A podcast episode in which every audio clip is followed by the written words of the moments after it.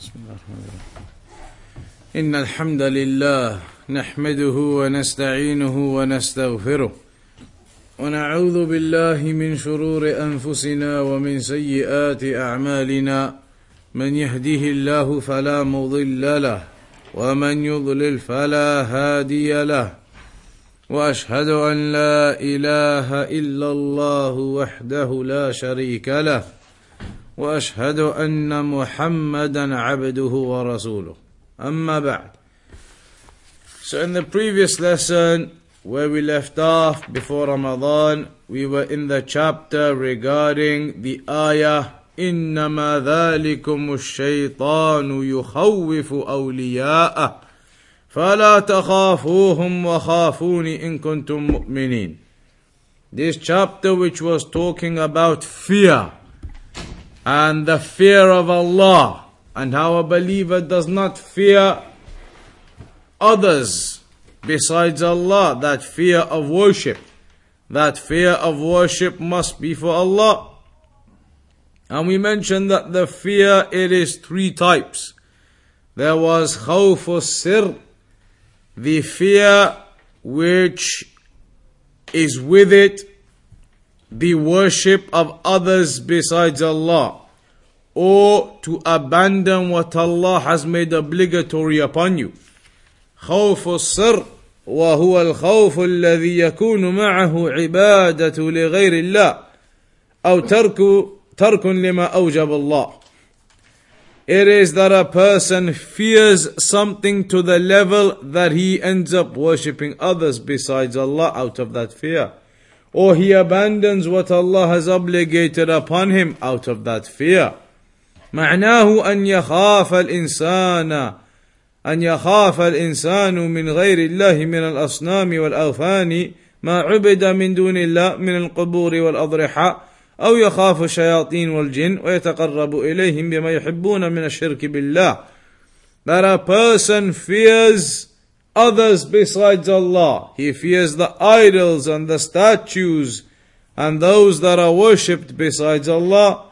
And he fears the graves and the shrines and the tombs, fears the shayateen and the jinn, and he seeks closeness to them by doing what they love which is shirk. He performs that shirk to seek closeness to them, thinking that they will then leave him alone. So this fear that he has of them, this fear he has of the shayateen or the jinn or the graves or the tombs or the deceased, it causes him to commit shirk, to seek closeness to these others, hoping that if he seeks closeness to them, they will leave him alone. And this is, of course, shirk, major shirk, that exits a person from the fold of Islam. Ibrahim alayhi salam, he said, Allah mentioned in the Quran, وَلَا أَخَافُ مَا تُشْرِكُونَ بِهِ I do not fear what you commit shirk alongside Allah with. These idols and these statues of yours, I do not fear them, Ibrahim alayhi salam said. إلا أن يشاء ربي شيئا ثم قال بعد ذلك وكيف أخاف ما أشركتم وما تخافون أنكم أشركتم بالله ما لم ينزل به عليكم سلطانا How can I fear what you have committed shirk with? How can I fear these idols and these statues, what you commit shirk alongside Allah with, and you yourselves do not fear Allah? You do not fear Allah, the one you have committed shirk alongside. How do you think I will fear these idols or statues of yours? And you do not fear the Creator and the Lord of everything, the one who has not sent you any proof or evidence for this shirk of yours. كأنهم توعدوه بآلهتهم ومعبوداتهم أن تصيبه. So it's as if those people had threatened Ibrahim alayhi salam that their statues and their idols, they will be able to harm you or do some bad to you. So he said to them, How can I fear these things of yours? Why would I fear these things of yours? فأي الفريقين أحق بالأمن إن كنتم تعلمون Which of the two parties are more deserving of safety and security if indeed you know? And that is, of course, those who are upon Tawheed. Those who are upon Tawheed and they are upon the worship of Allah, they are the ones with safety and security. As for the ones who are upon shirk, then they do not have that safety and security. And we mentioned that a long time ago in one of the opening chapters of Kitab al-Tawheed. The ayah, الذين آمنوا ولم يلبسوا إيمانهم بظلم أولئك لهم الأمن وهم مهتدون Those who believe الذين آمنوا those who believe ولم يلبسوا إيمانهم بظلم and they do not mix their iman with dhulm. The dhulm which is being mentioned in this ayah is shirk. Just as Allah said in the Quran, Inna shirka la dhulmun azim. Indeed, shirk is a great dhulm. So here Allah says, those who believe and then do not mix their belief with dhulm. They do not mix it with shirk. They are upon tawheed pure then those are the ones أولئك لهم الأمن they are the ones who will gain the safety and the security وهم مهتدون and they are the ones who are rightly guided as for the people who mix the iman with shirk. Then they are the ones who are not guaranteed this safety and security and instead they are the ones who are in line for punishment.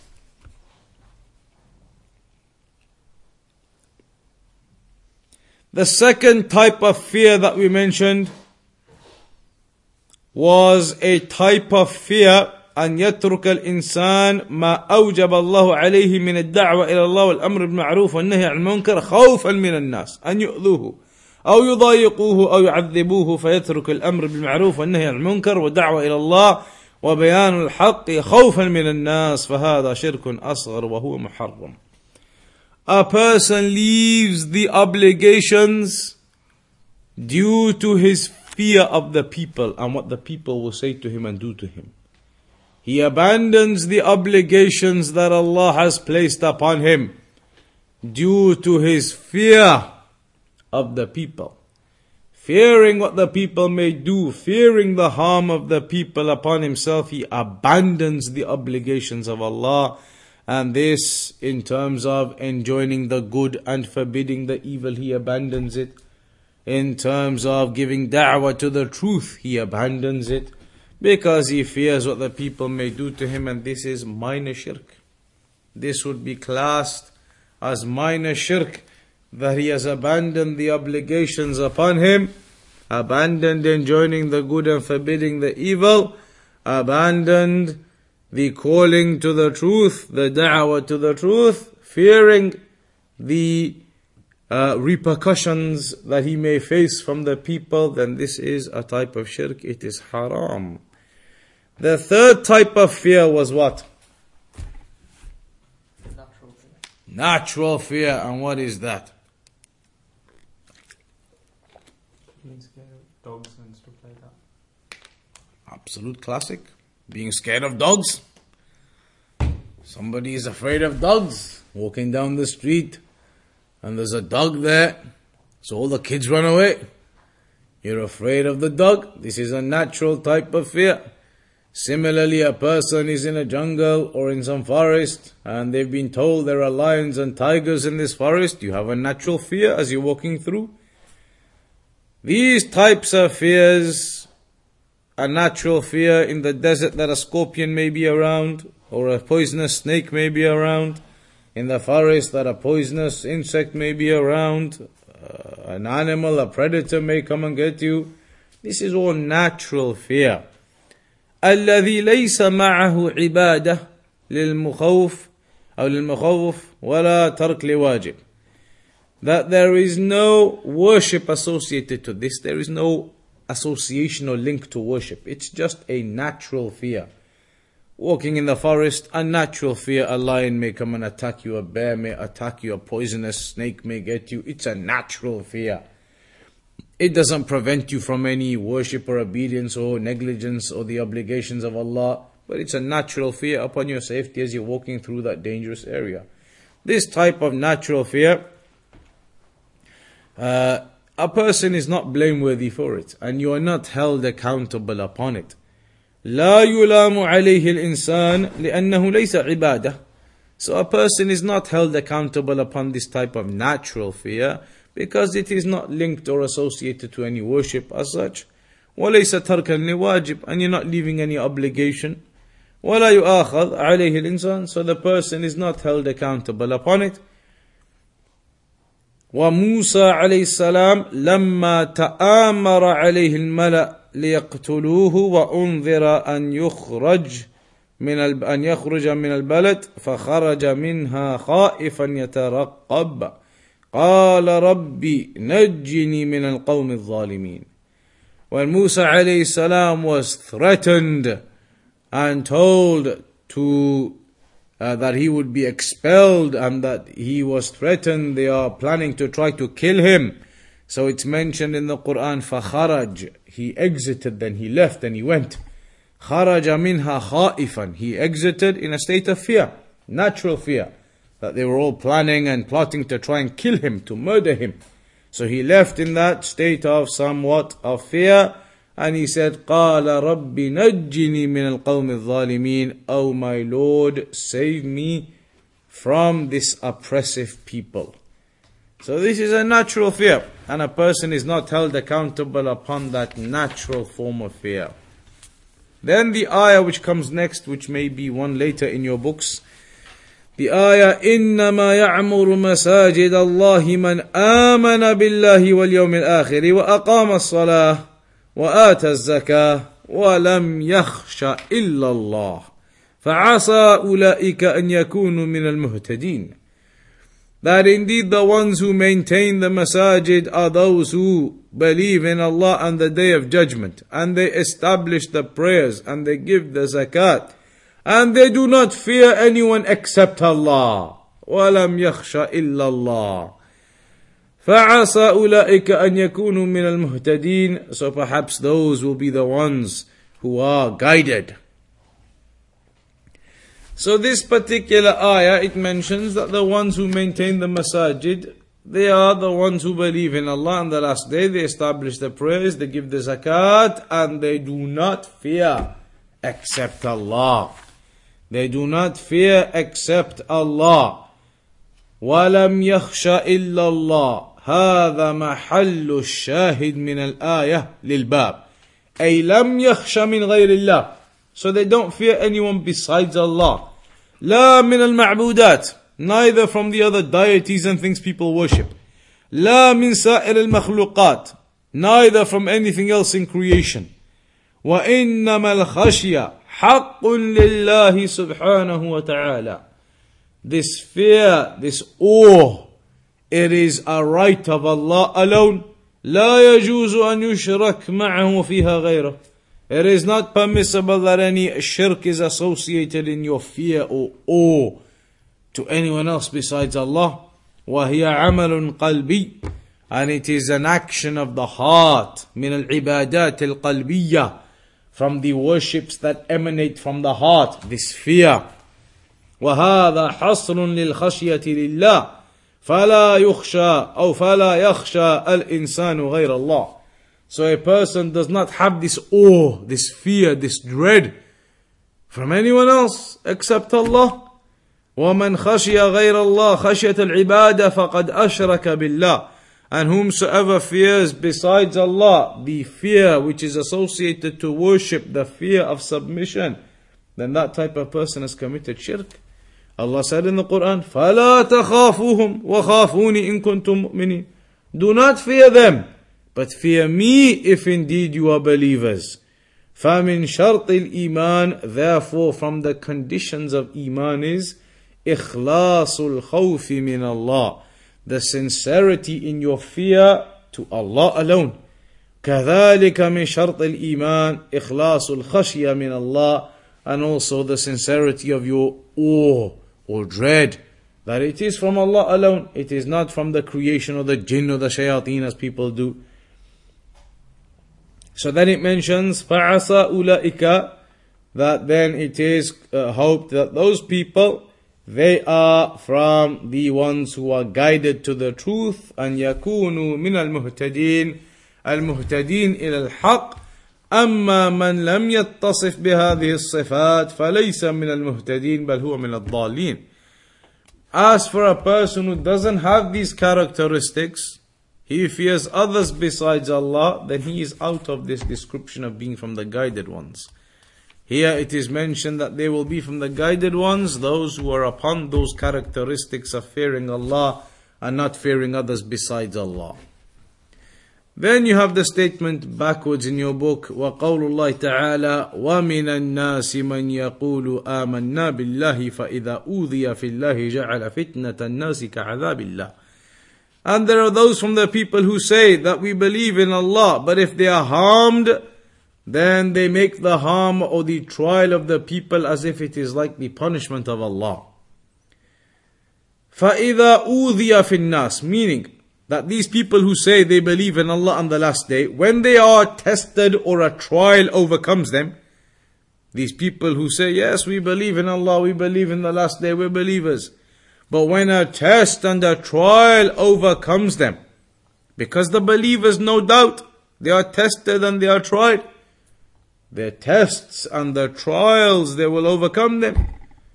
الذي خلق الموت والحياة ليبلوكم Allah the one who created the death and the life to test you ولنبلونكم بشيء من الخوف والجوع ونقص من الأموال والثمرات والأنفس that we will test you with some deficiency ولنبلونكم بشيء من الخوف from fear من الخوف ونقص نقص من الأموال and from the deficiency in your wealth and in your health and in your children these are all things that Allah tests the people in, tests you with regards to your health and sometimes being upon ill health, losing your health, tests you with regards to your families and your children and their health, etc. Tests you with regards to your wealth. All of these various things Allah tests the believers upon. So when these tests they come, then it shows the reality of a person.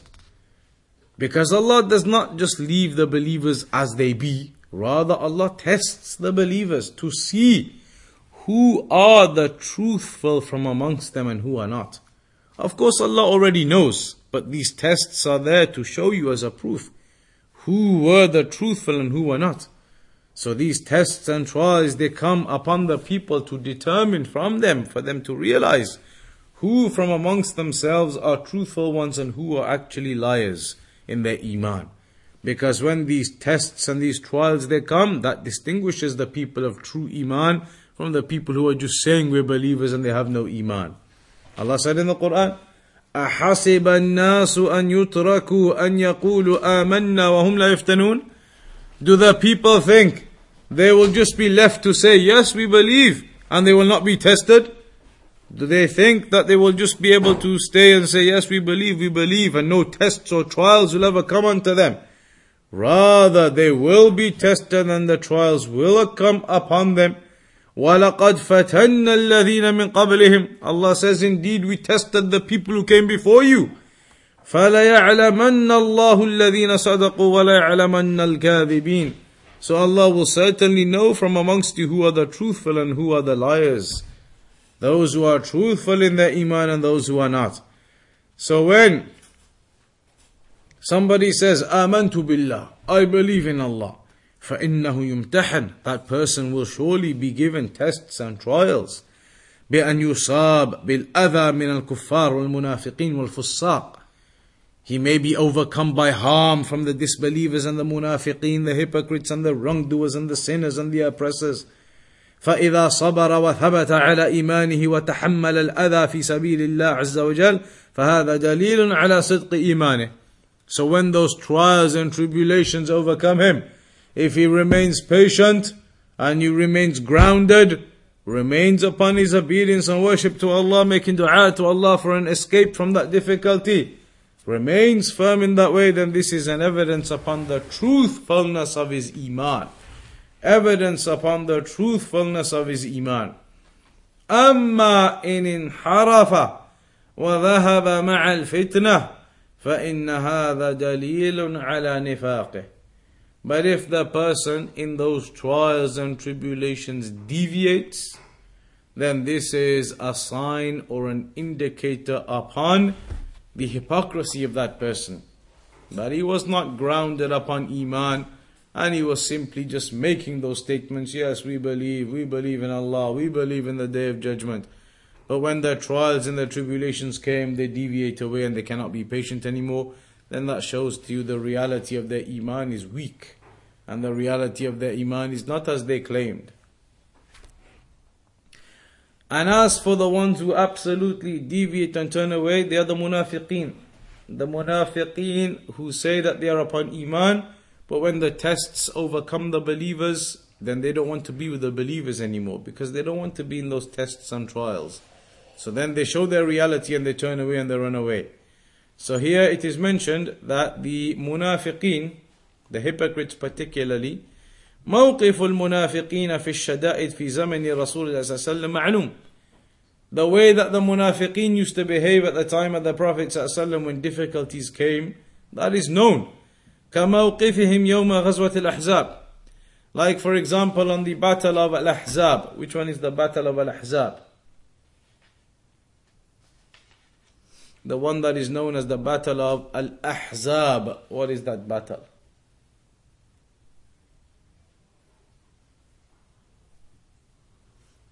what is the battle of Khandaq when they dug the trench. That is another name for it, the Battle of Al Ahzab. Al Ahzab means the groups and the parties.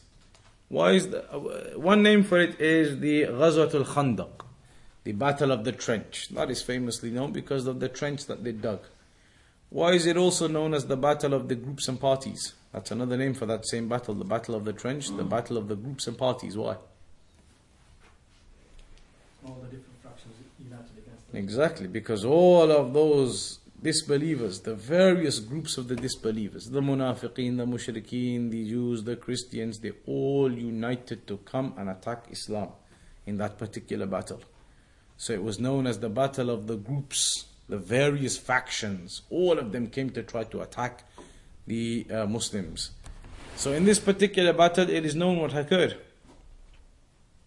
How the munafiqeen, they pledged their support, but when the time came, they retreated and they ran away. And they did not aid and they did not help. كان كما ذكره ذكر الله عنهم في قوله وإذ يقول المنافقون والذين في قلوبهم مرض ما وعدنا الله ورسوله إلا غرورا وفي وقعة أحد انصرفوا ورجعوا مع عبد الله ابن أبي أبي Similarly in the battle of Uhud, they turned their backs and they ran away.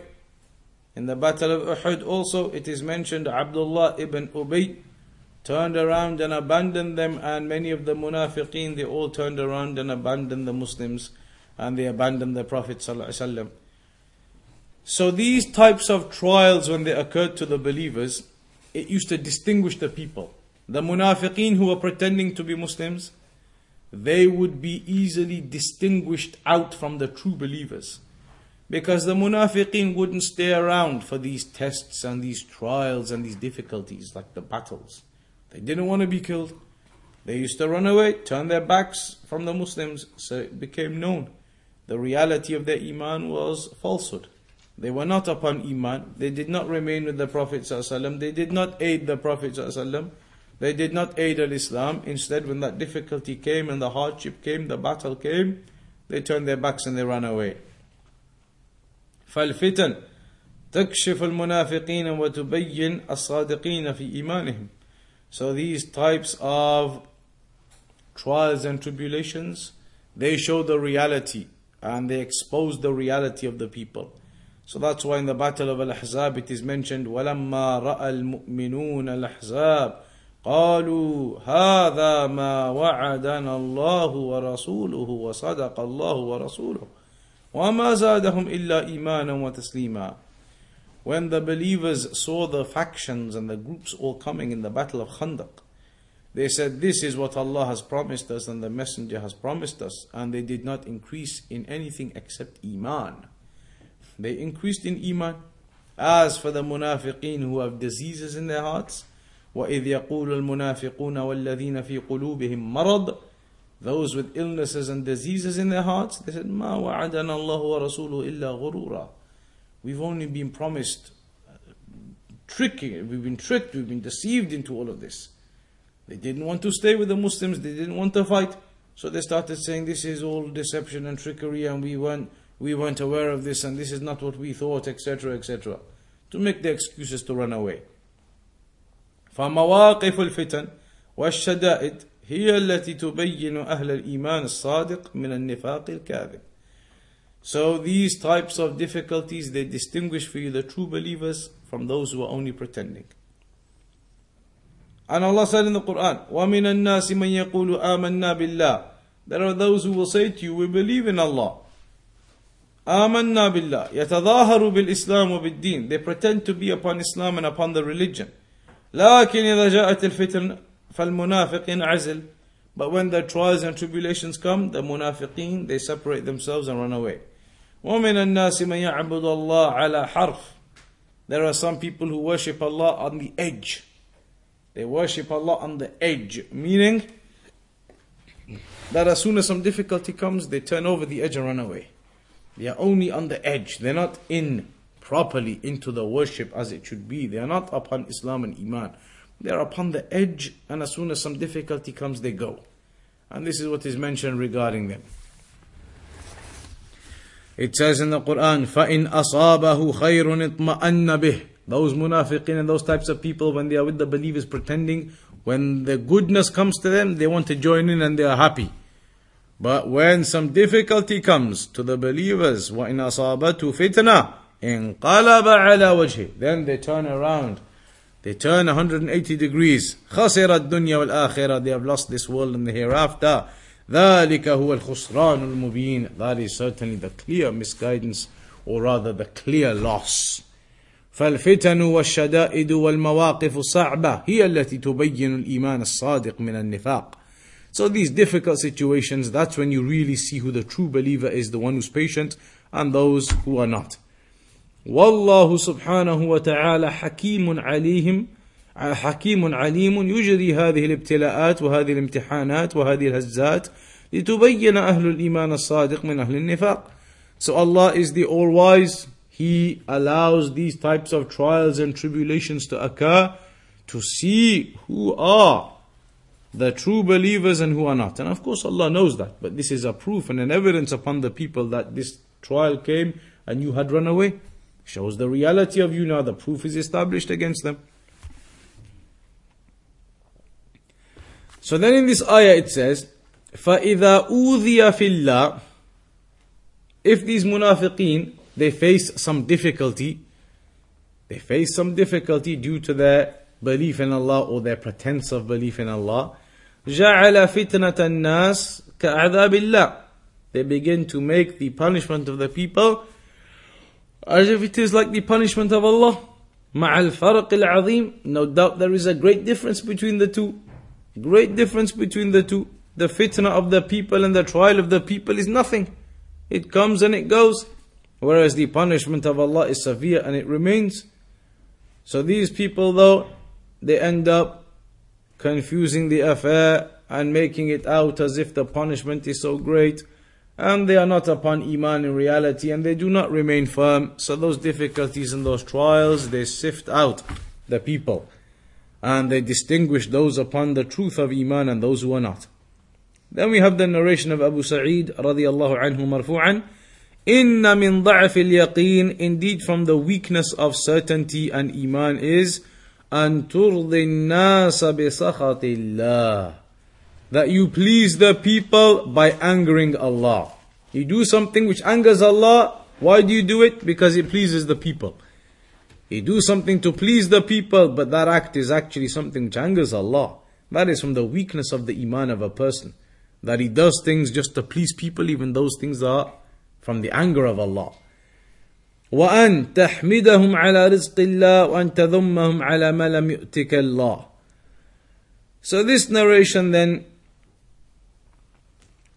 mentions that from the weakness of certainty of a person is that the individual performs actions that are from the pleasure of the people, even though they are from the anger of Allah. And this is from the absolute weakness of his understanding and his certainty.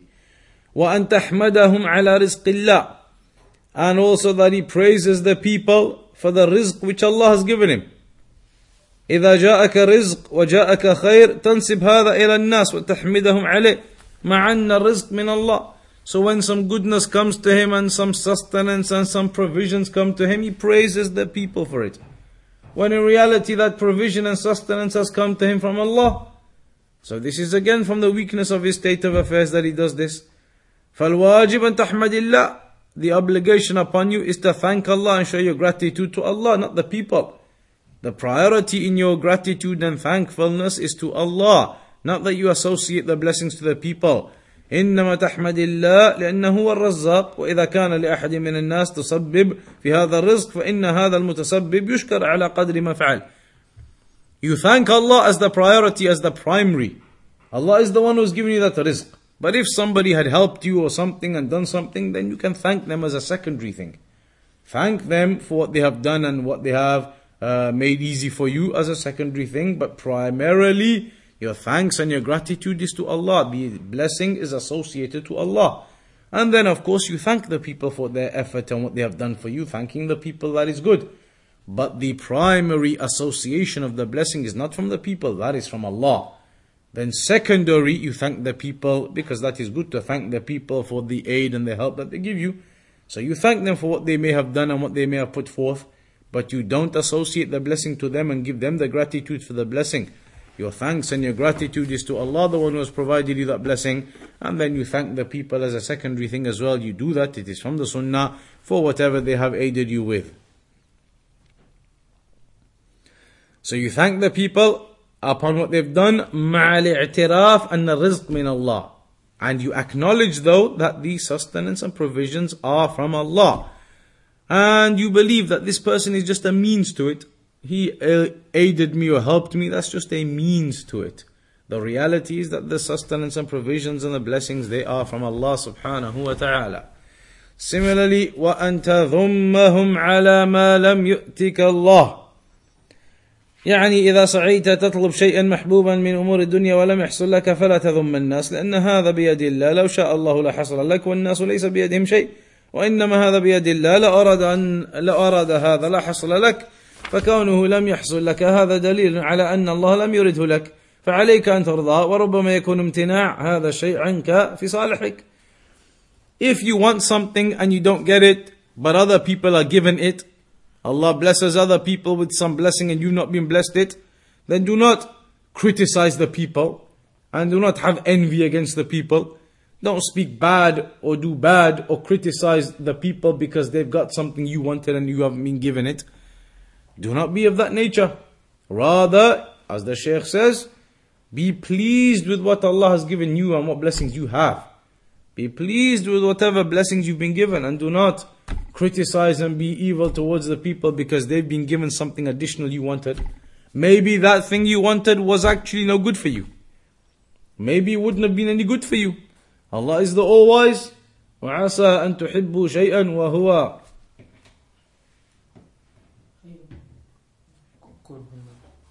Kurhan lakum, but then afterwards, maybe you love something and it is actually sharrun lakum. It might actually be something bad for you.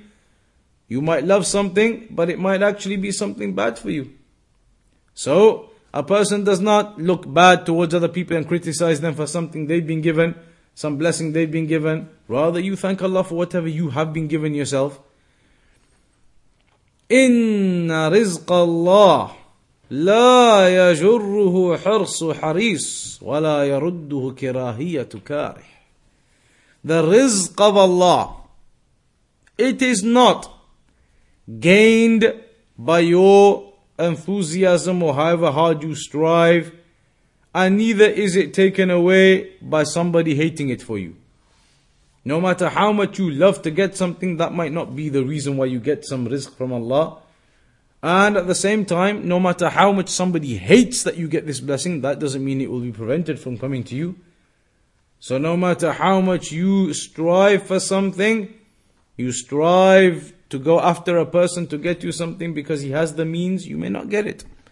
And at the same time, if somebody hates for you to get some blessing, or you hate for someone to get some blessing, that may not prevent that blessing from getting to the person because all of this is in the control of Allah.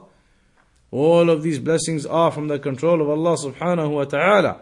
So if ye all of the people, even if all of the people of the earth got together to prevent you from some rizq, they would not be able to do so.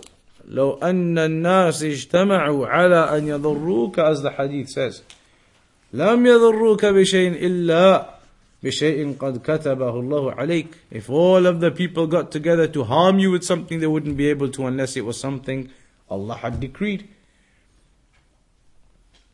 Then the final narration here of Aisha radiallahu anha She says أن رسول الله صلى الله عليه وسلم قال من التمس رضا الله بسخط الناس رضي الله عنه وأرضى عنه الناس ومن التمس رضا الناس بسخط الله سخط الله عليه وأسخط عليه الناس Whomsoever seeks the pleasure of Allah even if it means displeasing the people then Allah will be pleased with him and will make the people pleased with him too in the end. But whomsoever seeks the pleasure of the people and ends up displeasing Allah, then Allah will be displeased with him and will make the people displeased with him in the end as well. So whomsoever seeks the pleasure of Allah, even at the cost, at the expense of the pleasure of the people, then Allah will like that person for it, love that person for it, be pleased with that person for it, and will make the people pleased with him in the end. But if the opposite occurs, a person seeks the pleasure of the people at the expense of the pleasure of Allah, then Allah will be displeased with him and will make the people displeased with him in the end as well. So this indicates and highlights very clearly that a person does not seek after the pleasure of the people and neglect what Allah is pleased with. You do not seek the pleasure of the people and ignore what the pleasure of Allah is. You do not abandon the worship and the obligations to please the people. You do not engage in haram to please the people. And that will be something which is not pleasing to Allah. And in the end, as a consequence, even those people you were pleasing will be made to be displeased with you. So you've gained nothing in the end. هذا الحديث الشيخ الفوزاني says إذا صار عليه الحكام وغير الحكام حصل الخير الكثير فهو منهج عظيم If the rulers and the normal people, everybody tread upon this hadith, that you don't try to look for the pleasure of the people, look for the pleasure of Allah in everything you do. Walk upon that methodology, it is a great methodology. وهذه الكلمات اليسيرة منهج تسير عليه الأمة these few words are a methodology that the ummah should tread upon. Always strive for the pleasure of Allah, not for the pleasure of the people. Because as the narration says, even if you end up displeasing them for the sake of pleasing Allah, in the end Allah will make them pleased with you too. So you always strive for the pleasure of Allah, not for the pleasure of the people.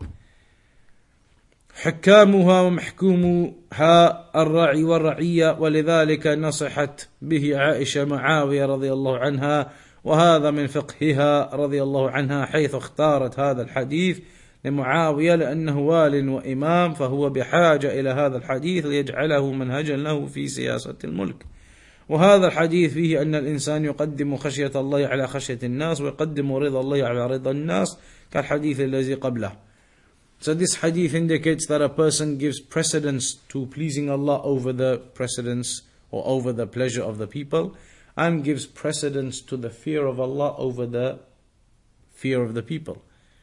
A person gives precedence to the fear of Allah over the fear of the people and gives precedence to the pleasure of Allah over the pleasure of the people. And that is what will bring success to that individual. وَدَلَّ حَدِيثُ أَبِي سَعِيدٍ And the previous hadith had indicated already that it's from the weakness of the iman of a person from the certainty of the person that he tries to please the people in displeasure of Allah. So rather an individual aims and attempts to please Allah and not the people. And that's why Aisha radiallahu anha uh, advised Muawiyah with this particular hadith uh, regarding pleasing the uh, pleasing Allah subhanahu wa ta'ala and not seeking to please the people at the expense of that. For the one who pleases Allah, even in the displeasure of the people, then Allah will cause those people to love Him in the end. So, this is regarding the issue of fear. And that conclusion there highlights that a person's fear should not be in the people. A person should not fear the people over his fear of Allah. A person should not conversely try to please the people over the pleasure of Allah. Rather, your focus is always on your worship to Allah subhanahu wa ta'ala, and that is from the perfection of Tawheed. And that's why Shaykh Muhammad ibn Abdul Wahhab, rahimahullah ta'ala, placed this particular chapter into Kitab al-Tawheed. That is the end of that chapter. The next chapter will begin with the next time. It is the chapter of trust and dependence in Allah. Tawakkul. Tawakkul, which is trust and dependence in Allah. Having your absolute trust in Allah, your absolute dependence and reliance in Allah. That insha'Allah we'll discuss the next time because that is important. Sometimes the people they become negligent of that. If there is somebody you asked for a favor, it's as if the people start to put their whole trust in that person. Inshallah, he'll sort it out. We're depending on him, he'll take care of things. Your trust isn't in that person, he's just a means. He's not the one who's going to fix your problems. Allah subhanahu wa ta'ala will decree what occurs. He's just a means, but people forget that and they start thinking all of their trust in the person. Inshallah, we're relying on him. We're depending on him. He'll take care of it. He'll get the papers for us. He'll get the documents we need. So these types of things are important, and inshallah we'll begin with that next week.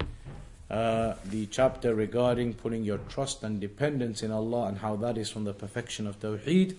But we'll conclude upon that point for today. وصلى الله على نبينا محمد وعلى آله وصحبه أجمعين.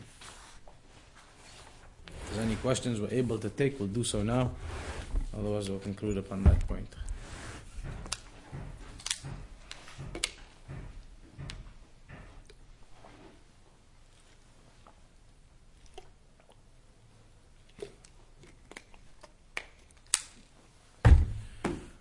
Then, as a reminder, we should just say that the month of Ramadan has concluded.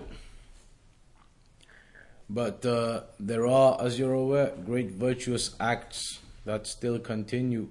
The time for ibadah never finishes, as the scholars they say. So now in this month after Ramadan, there is the fasting of the six days of Shawwal. As the Prophet ﷺ said, "Man sama Ramadan, ثم أتبعه بست من شوال كان كصيام الدهر." that whomsoever fasts the month of Ramadan, then follows it up with six days in this month that we're in now, 26, 27 days left of this month now. Shawwal, whoever fasts just six days out of it, then the reward you'll end up with is like you've been fasting for the whole year. The reward of having fasted a whole year for just fasting six more days of this month. So every person should strive for these types of virtues. Finish the month of Ramadan. If you have any days left to make up, make up those days. And then do six more days from this month before it finishes. And the reward is like that of having fasted for a whole year. So a person should strive for these great virtues and these great rewards. If someone's got um, the fast to make up from, let's say, previous years or something, or maybe this this year, this, this Ramadan has come, and I can't keep all those fasts, can I do the Shawwal fast first? Why can't they keep all those fasts? How many have they got to do? Let's say they got a couple of years to do. Let's say about 15 fasts or something, 20 fasts or something. No, 15 or 20 or even up to 24, you have no excuse at all. If you want to do the six days of Shawwal, you've got to do your 24 days, 20 days, 15 days, and then do the days of Shawwal. Do you have to do them first or can you do the Shawwal ones first? The opinion of the majority of the scholars is you must complete the days of Ramadan first, then do the six days of Shawwal to get that reward. Because the hadith says, Man sama Ramadan thumma atba'ahu. Whoever fasts Ramadan then follows it up with six days. If you've still got days left to make up from Ramadan, that means you haven't fasted Ramadan yet. You can only have fasted Ramadan when you've done all of the days for it. If you haven't done all of the days, then you haven't fasted Ramadan yet. Hadith says whoever finishes, whoever does all of Ramadan, fasts all of the days, then does the six days of Shawwal gets that reward. So if you've got a week to make up or two weeks to make up, make those up first, and then you can do the six days of Shawwal. But previous years, it depends. If a person still has days left to make up from previous Ramadan, if he has left those days and not made them up without any legitimate excuse, then he's a sinner. And that person needs to make tawbah. And he needs to make up those days. And as Sheikh bin Baz says, he needs to feed a poor person for every day too, for not having made up those fasts before last Ramadan. Because whenever you miss fasts from Ramadan, you have to make them up before next Ramadan starts. So if you don't do that without any excuse, then you are a sinner. You must repent, and as Sheikh bin Baz says, you got to make the days up and feed a poor person for every day too. But if you had a legitimate reason, for example, you were ill the whole year, one Ramadan to next Ramadan, you've been ill the whole year, you couldn't fast. That's a legitimate excuse. But if a person doesn't have any legitimate excuse, then he's a sinner for that.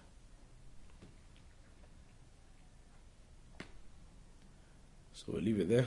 Inshallah, we'll carry on next week.